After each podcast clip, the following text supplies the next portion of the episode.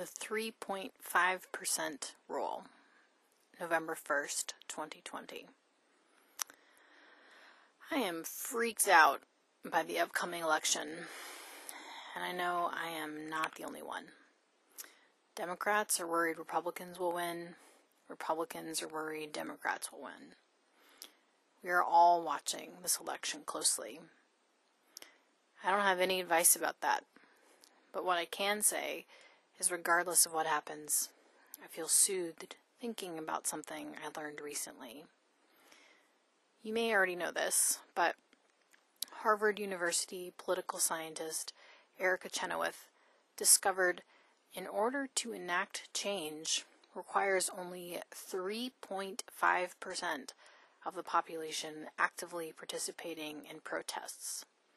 She told the BBC in 2019, "Numbers really matter for building power in ways that can really pose a serious challenge or threat to entrenched authorities or occupations."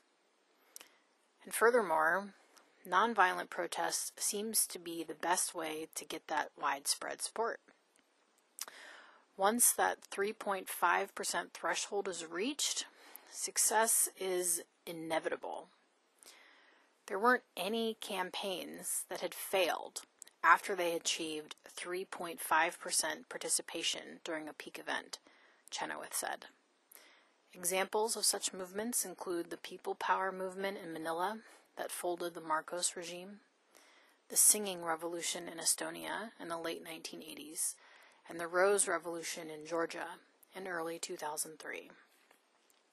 For the United States, 3.5% of the population is around 11 million, which is more than the number of people living in New York City. That number sounds like a lot when it's phrased that way, but relatively speaking, the number isn't that large.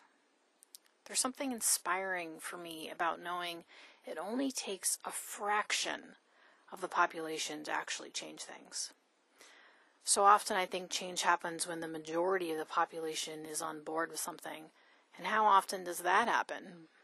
Chenoweth's research shows otherwise, although an important caveat is that she thinks when the 3.5% threshold is reached, it's indicative a larger swath of the population feels similarly, but still.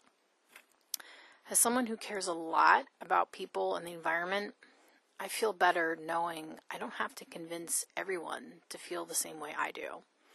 I only have to convince a few people. Just kidding. I don't think I can convince anyone of anything, but I'd like to believe telling the truth has some effect.